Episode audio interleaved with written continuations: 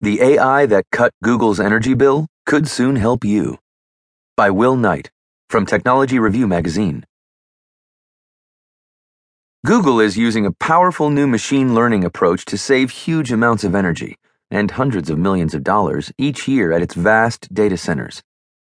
It might not be long before the technique, which involves a machine learning algorithm gradually learning to perfect a task with positive reinforcement, catches on in a range of other areas. Demis Hassabis, the CEO of Google DeepMind, a subsidiary based in the UK that is focused on artificial intelligence, said at a conference recently that Google was using techniques developed by his company to improve the energy efficiency of its data centers.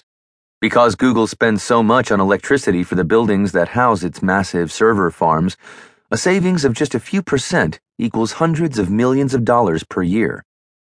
DeepMind, which Google acquired in 2014 for around $600 million, has shown how large artificial neural networks combined with reinforcement learning can train computers to perform complex tasks incredibly well. DeepMind has demonstrated algorithms capable of mastering certain Atari games to a superhuman level, and earlier this year, a program called AlphaGo, developed to play the immensely complex and subtle Chinese board game Go, beat one of the best players of all time in a highly publicized match. It seems Google is now looking for ways to apply these techniques in more practical settings.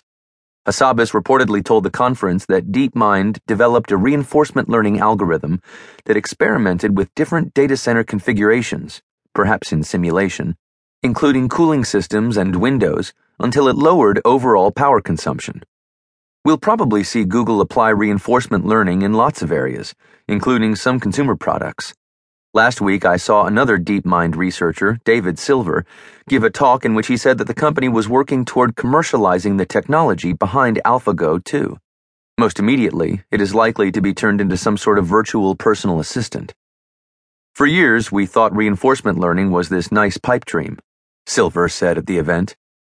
Now it feels like these reinforcement learning mechanisms really work.